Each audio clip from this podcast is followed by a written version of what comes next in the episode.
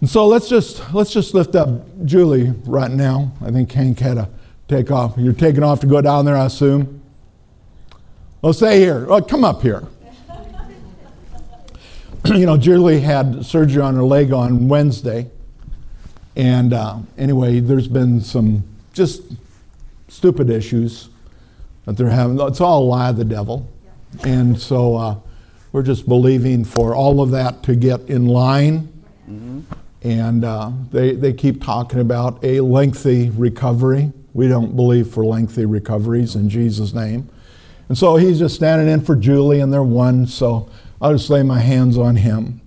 And so, Father, we just thank you for the victory that belongs to us through Christ Jesus. We thank you, Father, that no weapon formed against us shall prosper, for the greater one lives within us. Father, we ask you to minister to Julie right now. We, Father, in the realm of the Spirit, there is no distance. And so we declare her healing right now in Jesus' name that bone, the muscle, the tissue, it all is restored in the name of Jesus. Yes.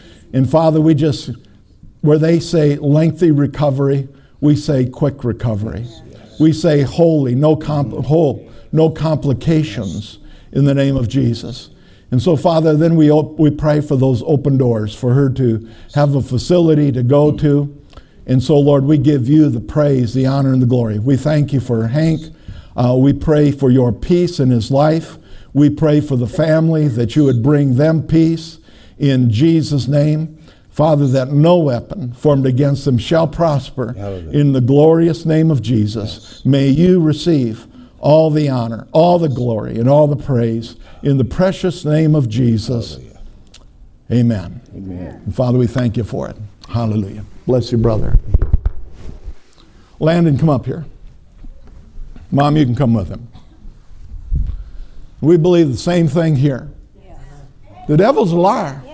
You know, it's already been done. Jesus has already died on the cross. Jesus has already been raised from the dead for your justification. Amen? And I know that this young man believes that. And so, Father, we just come to, come on, Mom. Father, we just thank you for healing power that flows through his body from the top of his head to the soles of his feet. And Father, we oftentimes get into the place where we examine self. Have we done enough? Have we prayed enough? Have we declared enough? But Father, it isn't about us, it's about you. And by the stripes of Jesus, Landon has been healed. And so we declare it and we claim it and we thank you for it, Father. And Father, we declare that no weapon that has been formed against this young man and this household shall prosper in Jesus' name. Because the greater one, the greater one, Jesus, leads and directs them and guides their every path. And so we, Father, we thank you for the manifestation of this healing in Jesus' name. Father, you receive all the glory, all the honor because you've done it. We've not done it, you've done it. And we thank you for it in Jesus' name. Amen. And Father, we pray for peace and strength for mom and for the rest of the household. And Father, we declare that they are strong in the Lord and in the power of his might. And so, though they be going through this valley, the valley cannot consume them. We overcome and we walk through victorious on the other side.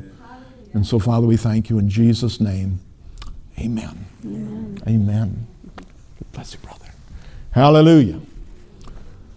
Well, praise the Lord. God is good, isn't He?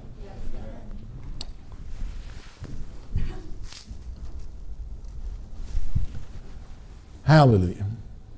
We have a foe, but he's defeated. And he's a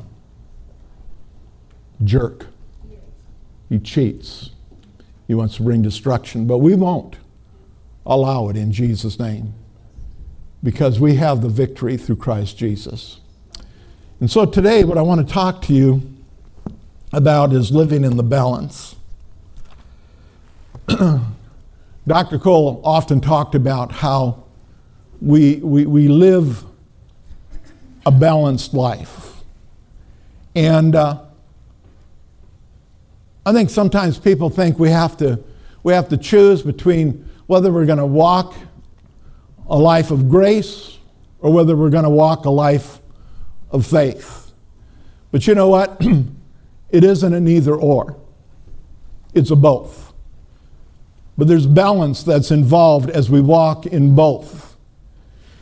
You know, if all we do is, is, is just simply focus on faith, and just simply, we, we, we do walk by faith because that's our part. But if that's all that we emphasize, then what happens is we, be, we become legalistic. You know, I look back in, in earlier years of my, my Christian walk, and, and uh, we, we didn't call it legalism, but it, really there was a lot that was legalistic about it. Because we felt so responsible that we had to uh, follow every one of the steps.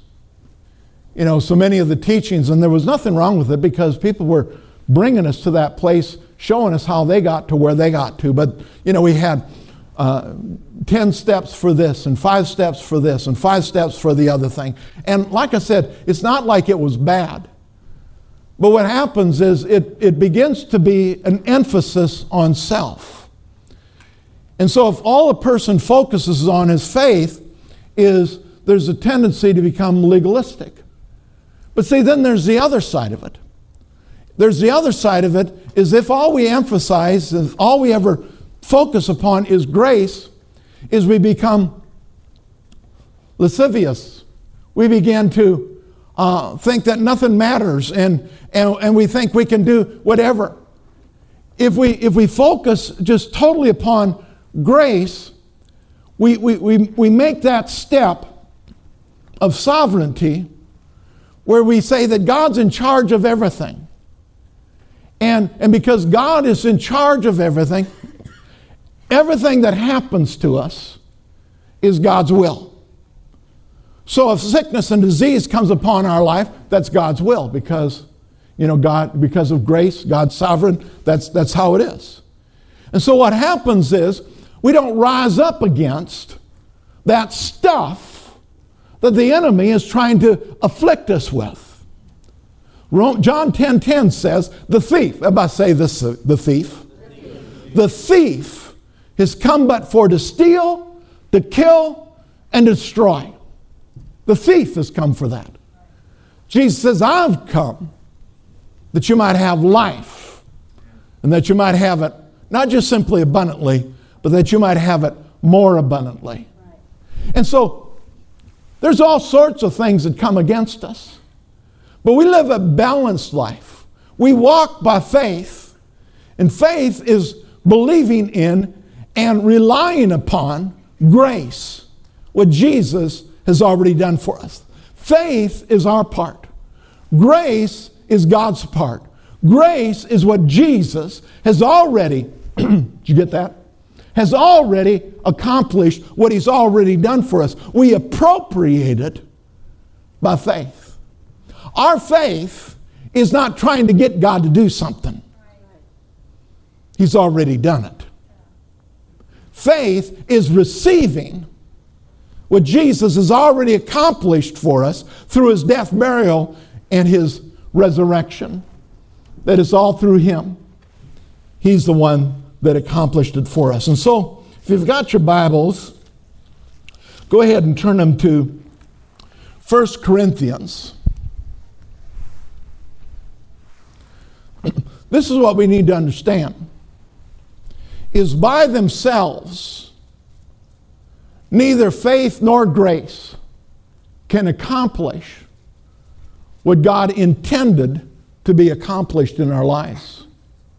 We're going to look at it a little bit later on, but in, in Ephesians says, For by grace we've been saved by faith. And that isn't just about eternal life going to heaven. That's about everything that Jesus has done for us. We receive it by grace through faith.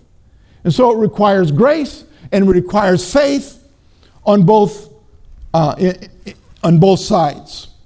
So in 1 Corinthians, the third chapter, the 10th verse, it says, According to the grace of God, which was given to me. As a wise master builder, I have laid the foundation. Another builds on it. But, at least, but let each one take heed how he builds on it.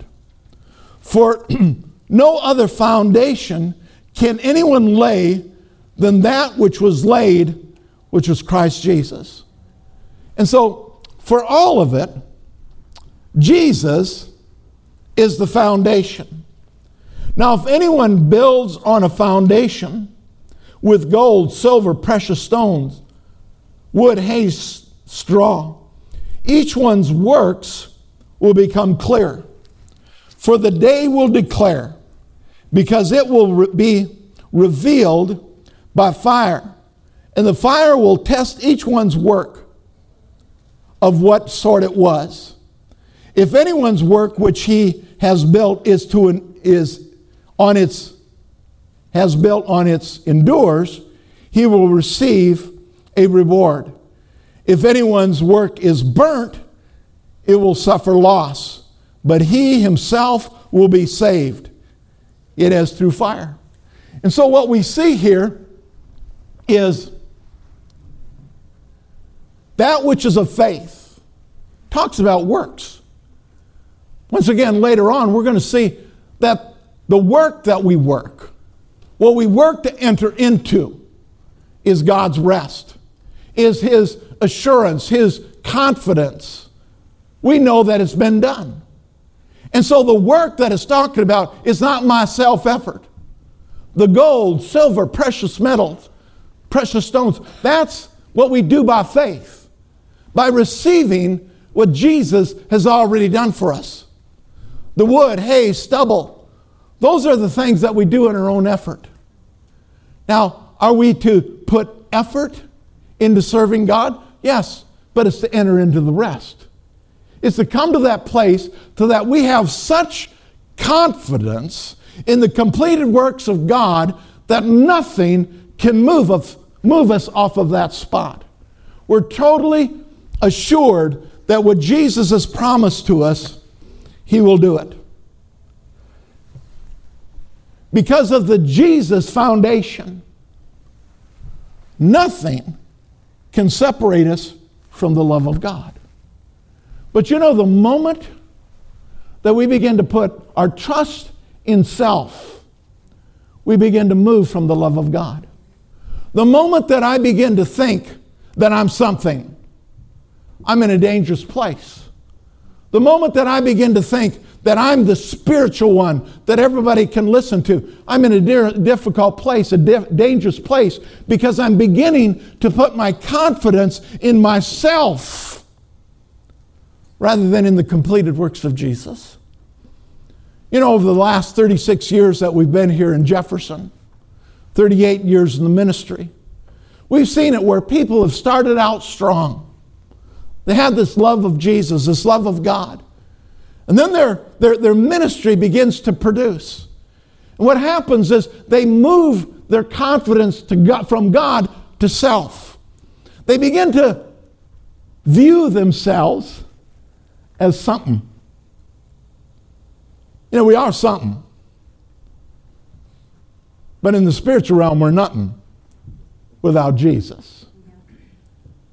We're something. Remember what, what the prophet said to Saul? the king Saul. He said, You know, this is Schroeder's paraphrase. Says, You were great when you saw yourself as small. But when you began to see yourself as something, that's when you got into trouble.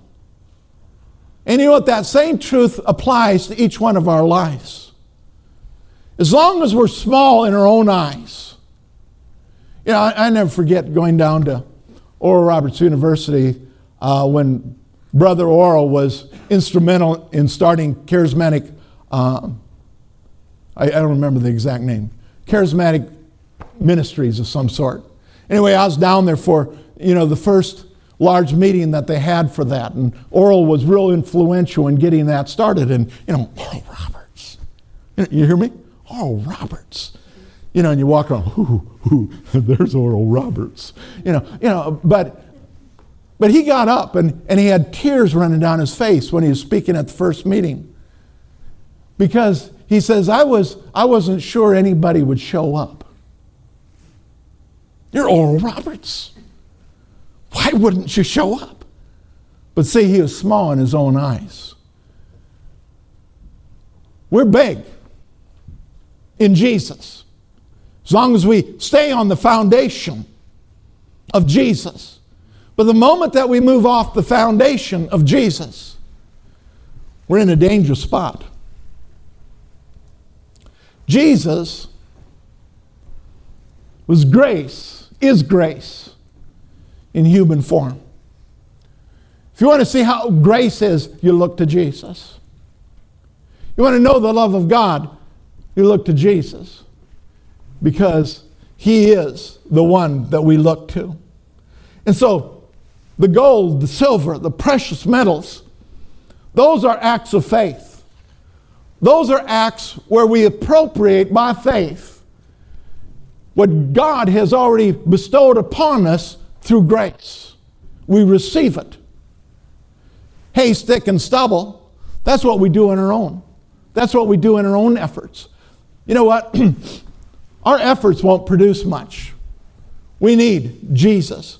And then let's read on. I want to read verse 16 and 17, but I want to read it out of the Amplified version. It says, Do you not discern and understand that you, the whole church at Corinth, which means the whole church, are God's temple?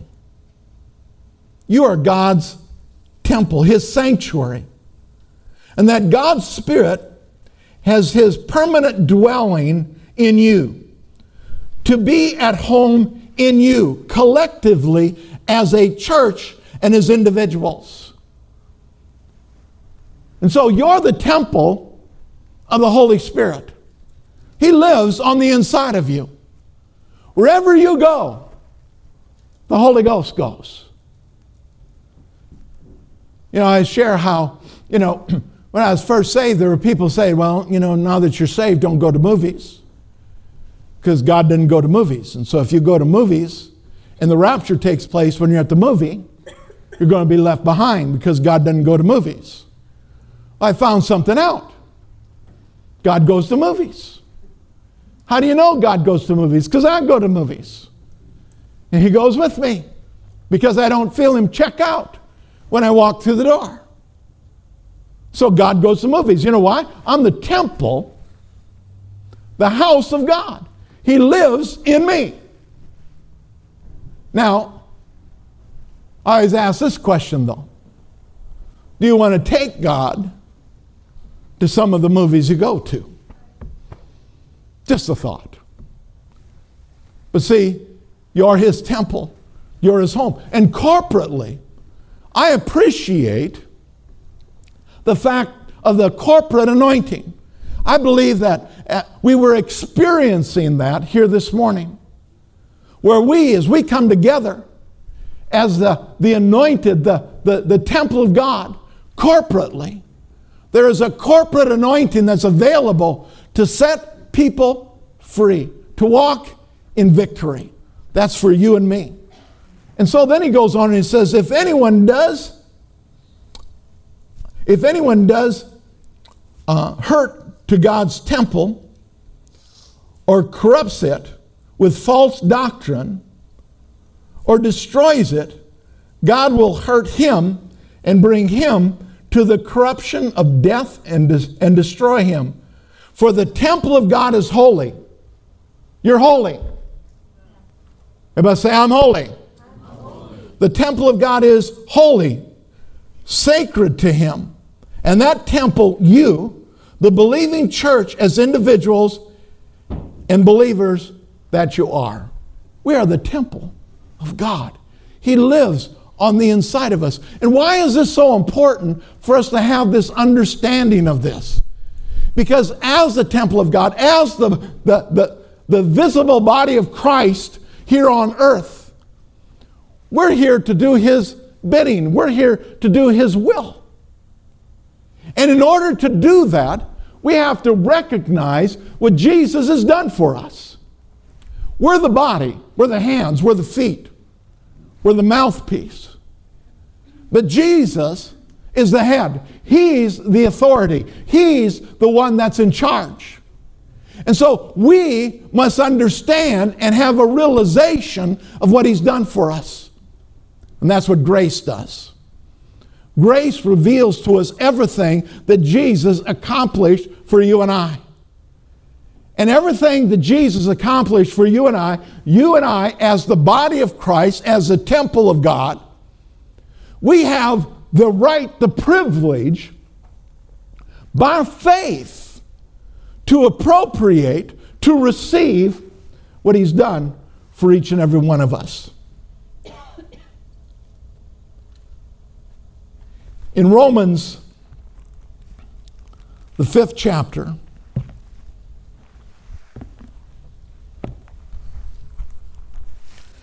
you know, I don't know what ter- term to use for this other than, you know, there are certain resets that we find in the Bible, that we find in Scripture.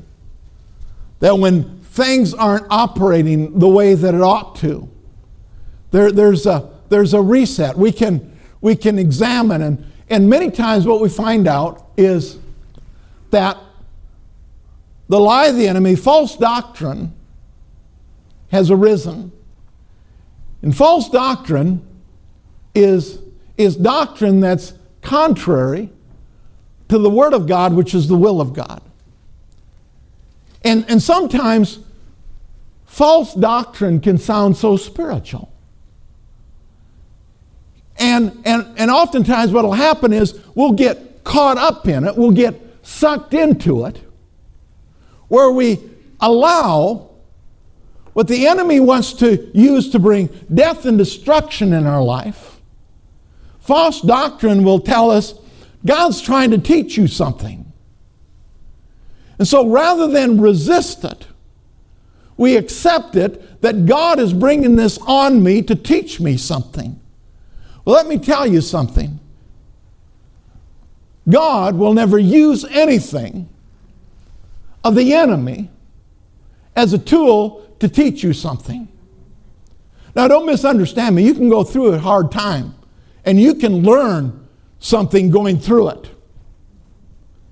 You know, that which the enemy intended for evil, God will take it and He'll turn it about for good. But to say that God put it on you to teach you something, I don't accept that. Because my God is a good God. My God is a loving Father.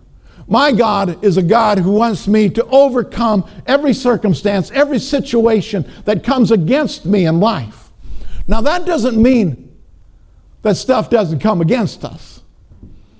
I remember there was a time where I thought, well, you know, if I'm really in faith, nothing ever happens to me.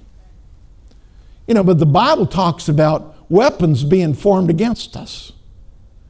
And it's an interesting thing. I, I, I just made mention of it this morning. But, you know, in the psalm it talks about, Yea, though I walk through the valley of the shadow of death, I'll fear no evil, for thou art with me, thy rod and thy staff, they comfort me. Notice, they're going through the valley. I've gone through a few valleys. The thing about a valley is don't stop there. Oftentimes, what we do is we, we park in the valley. Where what he wants to do is he wants to take us through the valley, that we come out on the other side victorious as an overcomer. You know, most of you have heard my stories, so I have to repeat stories that I've already told, but we do have some people here that are first timers, so they haven't heard my stories. Praise the Lord. But you know, I went to Bible school down in Golden, Missouri. And it was misery. But anyway, we made it through it. And uh, difficult times and so forth. They, they called it, uh, they, they said when we were going to school there, you went to two schools. You went to the school of academics, and you went to the school of the Spirit.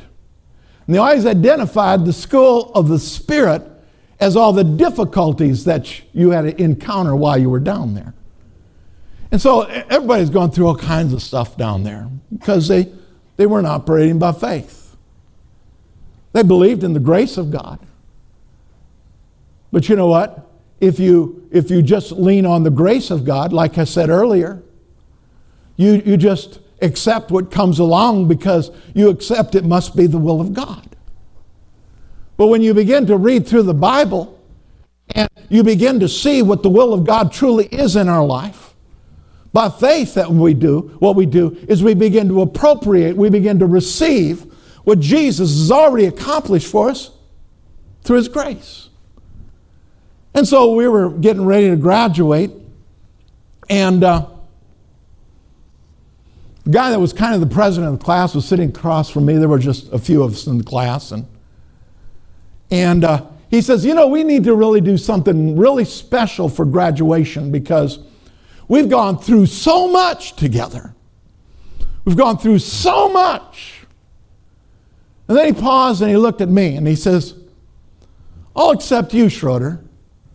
I don't think you went through anything while you were down here.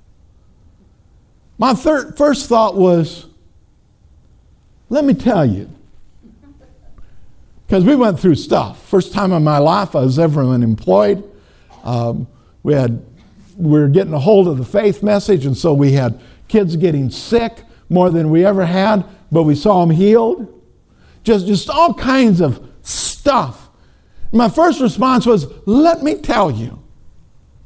But then I thought, and I thought of Shadrach, Meshach, and Abednego, how they were thrown into the fiery furnace and in the fiery furnace, uh, there was a fourth man that joined them. It was Jesus in manifestation. And they were dancing around in the fire. And King Nebuchadnezzar says, uh, Boys, Shadrach, Meshach, and Abednego, uh, why don't you all come out here? And so they came out of the fire. The only thing that was burnt was what tied their hands and their feet. The ropes were gone. But it says their clothing was not burnt, and they came out of the fire, and it says, and they didn't even have the stench of smoke. And so my thought was, I went through the fire and I didn't come out stinking. A lot of times we go through the fire and we come out stinking. We don't have to when we put our trust in Jesus. Now, we're gonna, it, it said we went through the fire, but we didn't stop in the middle.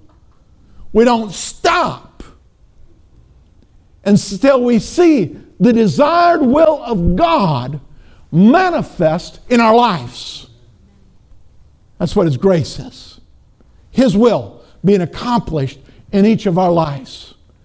I wish this morning I could stand up here before you and say to each and every one of you, you will never have another trial in your life. But I'd be lying to you. Because there's an adversary. It's the devil. And he's out to steal, he's out to kill, and he's out to destroy. I'm reminded of Brother Hagin after one of his meetings individual came up to him and says, Brother Hagin, I'd like you to pray for me. And he says, I'll pray for you. What do you want me to pray? Says, I want you to pray that the devil won't bother me anymore. And he says, Oh, you want me to pray that you die? He says, I don't want to die. And he says, That's the only way the devil ain't going to bother you anymore. He's a defeated foe. And it's our responsibility to remind him. When sickness, lack, bondage tries to manifest in our lives, we remind him, You're defeated because by the stripes of Jesus, through the blood of Jesus Christ, I've been set free. I have been redeemed from the curse of the law. Why? Because Jesus became a curse for me. For this, this is written Cursed is everyone that hangs upon the tree, that the blessing of Abraham might come upon the Gentile. I qualify. I'm a Gentile. The blessings of Abraham come upon us. You're blessed. Everybody say, I'm blessed. blessed. Now, some of you, that feels uncomfortable. The most comfortable thing that you ought to sense in your life is when you speak out and you say, you know what? I'm blessed. Yeah, I'll be, I'll be honest with you. Sometimes I feel so blessed. Life, life just isn't fair. I'm so blessed because I know others can't be as blessed as I am. But you know what? It's available to them. Now, don't misunderstand what I'm saying. I'm not bragging on me, I'm bragging on my Savior. But He's, he's so wonderful. And see, in Him there is no lack. And so that means there's more than enough. There's plenty for each and every one of us to be blessed beyond what we could ever think, dream, or imagine. So, have you found Romans yet? Romans 5 2. And it says, through whom also we have access by faith into the grace in which we stand. How do we have access to the grace? By faith. What's grace? Grace is what Jesus did for you and I. Faith is our part. Faith is how we appropriate it in our lives. Second Peter 1 3. Well, I, I, I, I just love this verse. And so I love it so much, we're going to start in verse 2. Grace and peace be multiplied unto you in the knowledge of God. Just think about that. Grace and peace will be multiplied unto you and I through the knowledge of God. That's why our Bibles are so important. That's why if you don't get anything else done in a day, get a passage read. See, that, that, that's all I ask of you. Read a passage. Now, hopefully, you read more than that. But at the very least, read a passage. Why? Because it can dominate your thoughts that day. And because you read that passage, what happens is you increase in the knowledge of God.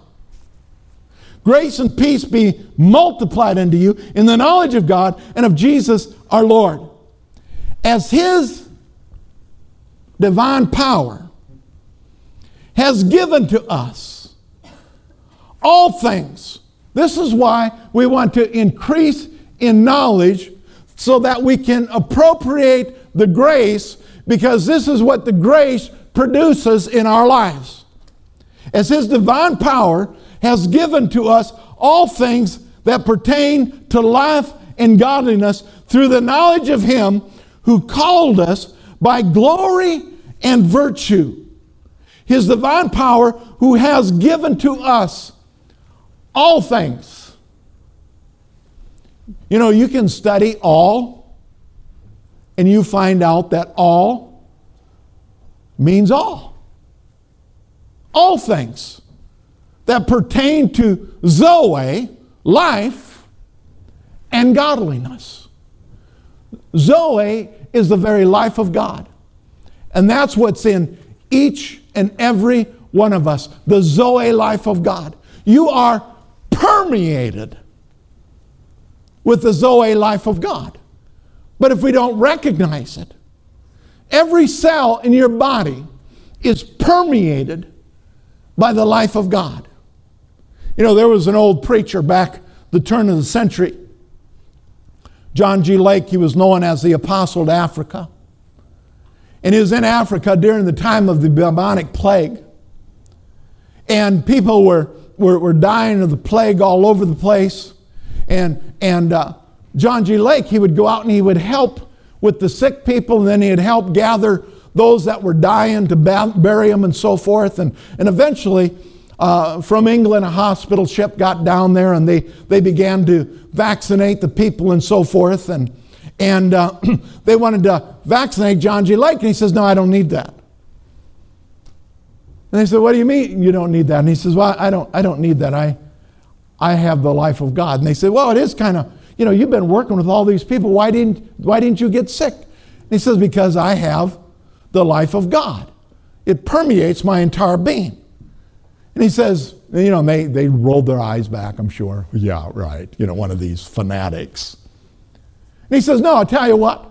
He says, when somebody dies, you take the saliva and you'll find that the germs are still living. And I'll put my hand under a microscope and you place them on my hand and they will die the moment that they touch my flesh because my cells, my body is permeated with the life of God. And that's exactly what happened. But you know what? You and I, we don't see ourselves that way. We ought to. We ought to get up in the morning and we ought to look in that mirror and we ought to say, You looking back at me, you are permeated with the very life of God, with the Zoe life of God. And no disease, no sickness of any form, of any kind can manifest in my body because of the life of God. But see, we don't. And here's what it says I, I didn't say it. Don't get mad at me. He said it. He said, By this have been given to you exceedingly great and precious promises, that through these you may be partakers of the divine nature, having escaped the corruption that is in the world. Backing up just a little bit. As his divine power has given to us all things that pertain to life and godliness. All things that pertain to life and godliness have been given to you and me through Jesus Christ. Ephesians 1 3. Blessed be the God and Father of our Lord Jesus Christ, who has, everybody say has. Now I'm from Minnesota, but even in Minnesota, has means past tense. And so, who has blessed us with a, quite a few spiritual blessings, with some, every spiritual blessing in heavenly places. You know what that means? When you find out through the scripture what Jesus has provided for you, it belongs to you. We appropriate it, we receive it by faith, by saying, Yes, Lord, it's mine because of what you did for me. Faith and grace, what I've been trying to share with you, is connected. You cannot have one without the other. If you try to walk in faith without recognizing grace, it's not going to work. If you try depending on grace without recognizing faith that you need to appropriate it for you, it's not going to work. Listen to this.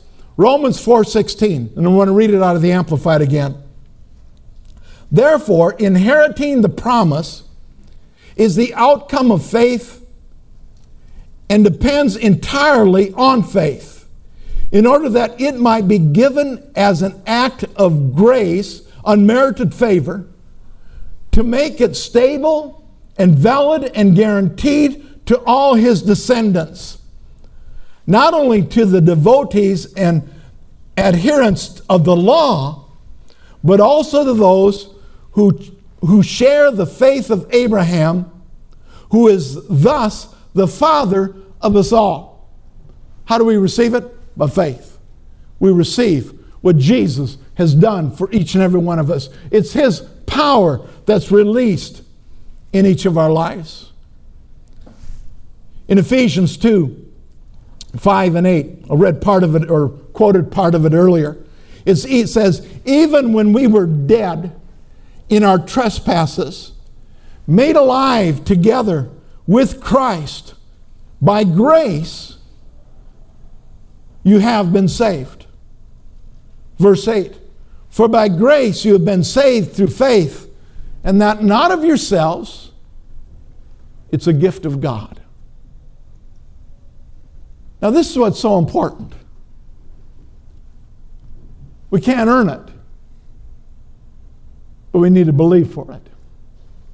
We need to recognize what Jesus has truly done for us, and when, when that happens, it begins to change our confession, begins to change the way that we speak. Back in 2 Kings 4, we have the account of the Shunammite woman and how the prophet had promised her a son and, and she received a son and the son grew and was out in the field one day with her his father and he just became very ill and so the father said to one of the servants take him into his mother typical father so he took him into the mother, and when they got there, she, he died. So she said to the servant, Go get me a, me a donkey, and we're going we're going to go to the prophet. And so, you know, the husband knew that this wasn't uh, uh, the Sabbath, wasn't a holy day. Why, why was she going to see the prophet in this particular day? And so he says, You know, what, what do you need the donkey today for? You know, why do you need the keys today? And she says, All's well. Took off and went to the prophet. When the prophet sent the servant out to see what the woman wanted, she says, All is well. The son's dead. And so the prophet knew something was up. He went and he raised the child up. But notice her confession. Notice what she said. and I have a feeling she hadn't got a lot of teaching on confession. She said, All is well. Remember the man that came to Jesus whose daughter was, was ill? They were interrupted because of the woman with the issue of blood. And after he'd taken care of that, they were on their way back, and one of the servants came and said, Don't bother the master any longer, your daughter is, is dead. Jesus overheard what the servant said, and he said to the man, He said, Only believe. Say nothing, only believe. Remember years back, first time I ever heard the terminology, Jerry Savelle was working for Kenneth Copeland. He was con- complaining about his financial condition. One day he started complaining to Kenneth Copeland about how he just didn't have enough. And Copeland said to him, says, You know, Jerry, you really need to start practicing the vocabulary of silence. And he says, Well, what's that? And he says, You need to learn to keep your big mouth shut. Well, Jerry didn't like that. He went to the dumpster, threw out all the tapes and books that he had at Copeland, said, I don't have to put up with this stuff. A little while later, he got quiet, and Holy Ghost started speaking to him, and he says, Holy Ghost says to Jerry, he says, You know, Jerry, you really need to start practicing the vocabulary of silence. Jerry says, You've been talking to Copeland. He says, No, Copeland's been listening to me. We need to start listening. So they went back, and the man said nothing. And what did Jesus do? He walked in, took the little girl by the hand, and said, Rise up. And she rose up. We need to speak in line with what God says. Not with our feelings, not with our emotions, not with what's taking place around us. Because I don't know if you've noticed it yet. We live in a very negative world. We live in a very negative society. If that's what we listen to, that's what's going to come out of our mouth. It's going to be negativity. It's going to be hopelessness. It's going to be defeat. It's going to be, woe is me, woe is me. Rather than, thank you, Lord Jesus, that I can trust you in every situation. When we hit the bottom rung, we can still be thanking Jesus because we know that in Him there is no defeat. We may lose a battle here or there, it may appear that we do, but we don't lose the war, we win the war in the end, we always win. And that's why we're to keep our eyes, we're to lift up our eyes. Rather than looking down, because when we look down, we see defeat, we see hopelessness, we see trials, we see tests, we see all the stuff. But he says, Look up, for your redemption draweth nigh. Ah, well, you know, Pastor, you just got to be careful because, you know, People can be looking up and they'll be so heavenly minded, there'll be no earthly good. I ain't found that person yet. So keep looking up. You're safe. Amen. We need to be looking at what Jesus has done for us, not what's going on in the, around us in this world. We're not trying to get something from God. We're responding to what He's already done. Our prayer life, the primary ingredient in our prayer life, ought to be thanksgiving. It ought to be a heart of thanksgiving, thanking Him for what He's done because it's already done. And so when we're praying, we're, we're, not, we're not trying to move Him because God's unmovable. Jesus was the fulfillment of the will of God here on earth. Everything that Jesus did as he walked upon the earth was fulfilling the will of the Father. Jesus is now seated at the right hand of Father God. And so he sent us the Holy Spirit, his representative, to live within us. To do what? To carry out the will of the Father. Our primary purpose in being here is not to just live a happy life. Our primary purpose in being here is to fulfill the will of the Father. And you know what? Part of that is that we live a fulfilled, satisfied life. But we're to be his hands, we're to be his feet, we're to be his mouthpiece. We're to speak out on his behalf so that this world that we live in can see what a good God we serve. Philemon 1 6 it says, that the sharing of your faith may become effective by the acknowledgement of every good thing which is in you in Christ Jesus. Did you catch that? Our life is to be an acknowledgement of every good thing that Jesus has done within us.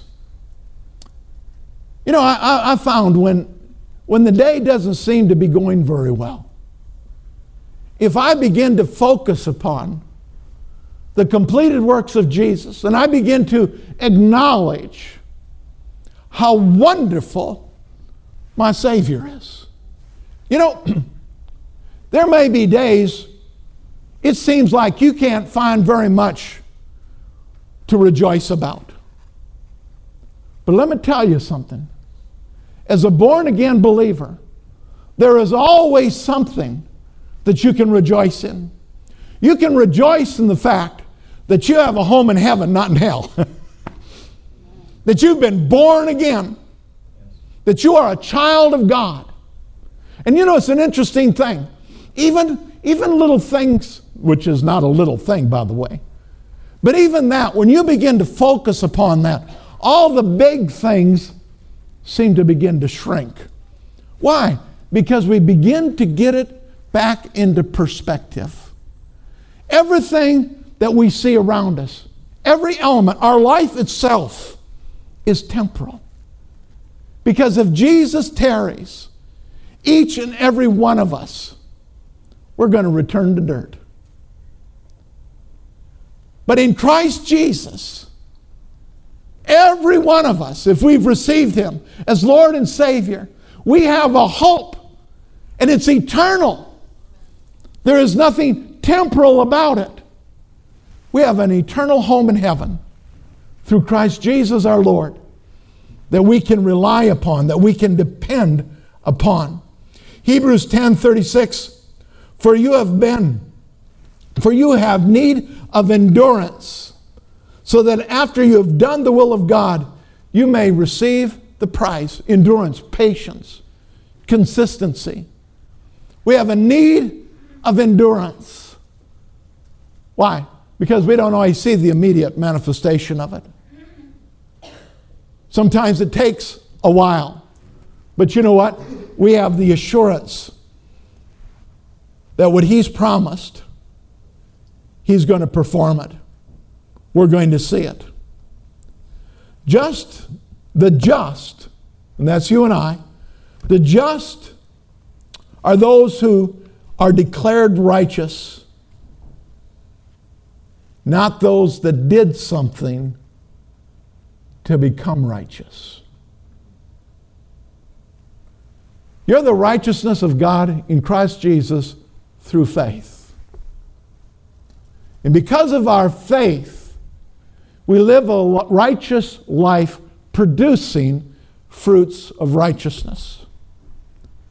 But my fruits, my acts of righteousness, did not make me righteous.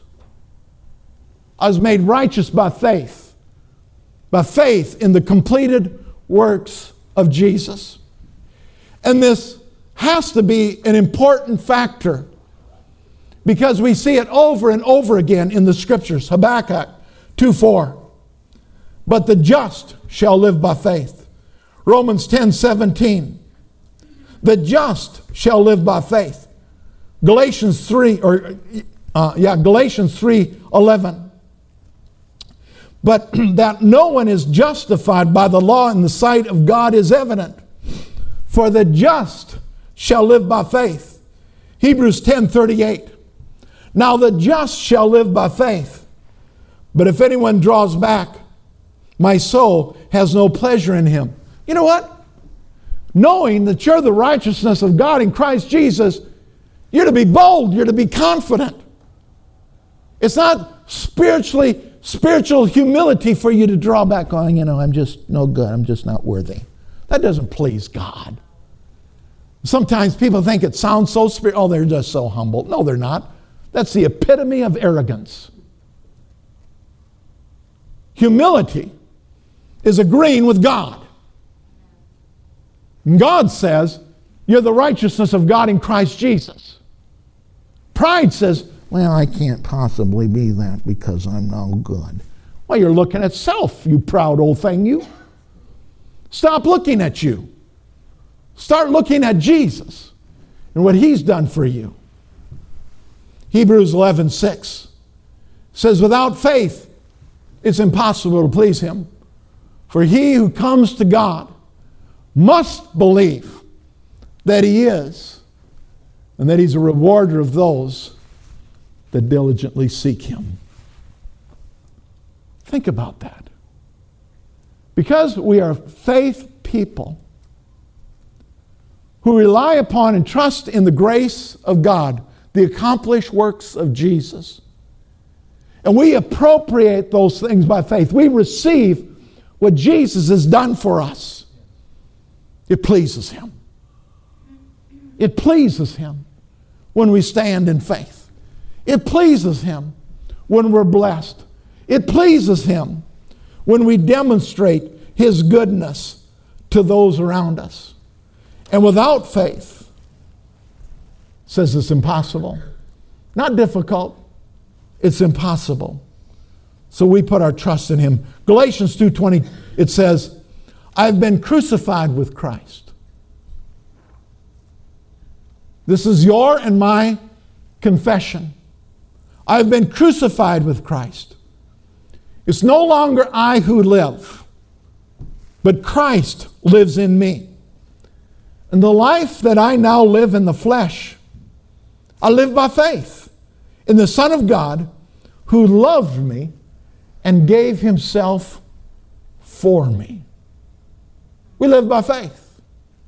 We are faith folk because of what Jesus has done for us. Hebrews 10 35 and 36 it says, Therefore, do not cast aside your confidence which has great reward. For you have need of endurance, so that after you have done the will of God, you may receive the promise. So, what is the doing of the will of God? Standing in faith. Standing in faith. You know what the enemy wants to do? He wants to steal your faith. He wants you to keep from standing upon the Word of God. He wants to discourage you so that you give up. His number one tool against you and I is discouragement. Because discouragement will lead to hopelessness. And hopelessness leads you at a place where there's no way out.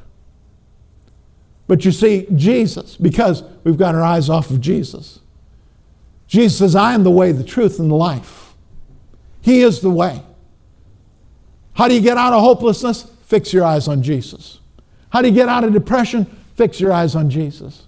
How do you get to a place where you know absolutely nothing is impossible because of the completed works of Jesus? Fix your eyes on Him. Hebrews 4 1. For indeed the gospel is preached to us as well as to them. But the word which they heard did not profit them, not being mix, mixed with faith in those who heard it. You know what the problem with self help is? You think you've got to do it. And so you no longer rely upon Him, you no longer depend upon Him. You begin to fix your eyes on self just think about that self help. Fix your eyes on self. Now, I'm not saying we're not supposed to do anything to better ourselves or, or any of those things. It's just that when that replaces Jesus, we're in a very dangerous place. Verse 11 Let us therefore de- be diligent to enter the rest, lest anyone fall according to the same example of disobedience. Really, what this is talking about was the Jews under the law, how they weren't able to receive because they trusted in self, self effort, rather than putting their trust completely in Jesus. And he warns us enter the rest. The rest is not an inactive thing, it's actively putting our trust in Jesus. Why do we have to actively put our trust in Jesus because everything around us tries to take it away from us. Tries to get us to trust this formula or that formula or this person or that person, where we put our trust in Jesus. James 2 says that faith without works is dead. I prefer the New American Standard. It says faith without corresponding action is dead. You know what? If I believe something, I act accordingly. One of the things that, first things that happens when I believe something, it sets my mouth in motion. Now, I know it's true. You know, because when something happens, we, we just can't wait because we believe it happened, because we know it happened, because I was there. What do we want to do? We want to blab it to everybody. Why? Because we believe and know it happened. It, it, uh, it energizes our mouth. But you know what? Same thing ought to happen with the Word of God.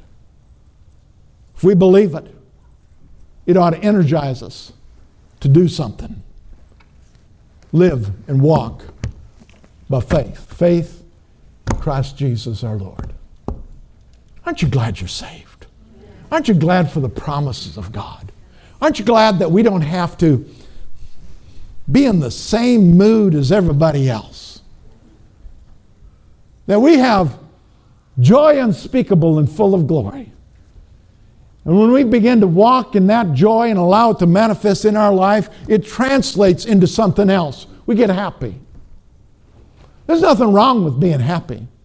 It's just if your goal is happiness, you're probably never going to find it because you're going to look in all the wrong places. But when your goal is to serve Jesus and to love God, and you experience that peace, what happens is our sense realm gets affected. And we don't simply enjoy the peace of God, we have happiness. And our life is fulfilled. And it's because of Jesus. Faith and grace they work hand in hand with one another. Grace is God's part. Grace is what Jesus accomplished for each and every one of us. And the Word of God reveals those promises to you and I. Faith is how we appropriate it, how we receive it, How we say, that belongs to me because I'm in Jesus. Victorious Christians. That's who we are because of Jesus. Hallelujah. Well, you know, I hadn't preached for a week, and so had to get my fix. So I don't know how to quit. So we'll just quit. Father, we just thank you for your word and that it's living, active, sharper than any two edged sword that divides asunder that which is soul from that which is spirit. And Father, that it's your will that we walk in victory, the fullness of what you've made available to us through Christ Jesus. And so, Father, I thank you today for these, your precious ones. Father, I just speak a blessing over them.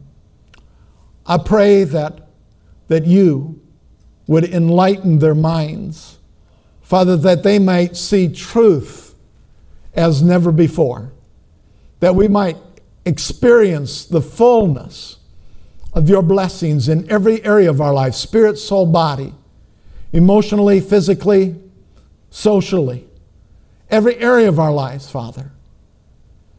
And Father, we'll purpose to be faithful and true and to give you all the glory and all the honor because you're deserving of it. And Father, we thank you for it in the name of Jesus. Amen. So as you go, go in his peace, his strength, his love. Go in the name of the Father, the Son, and the Holy Spirit in the magnificent name of Jesus. Amen. God bless you. And give somebody a hug and let you know them, let them know you love them.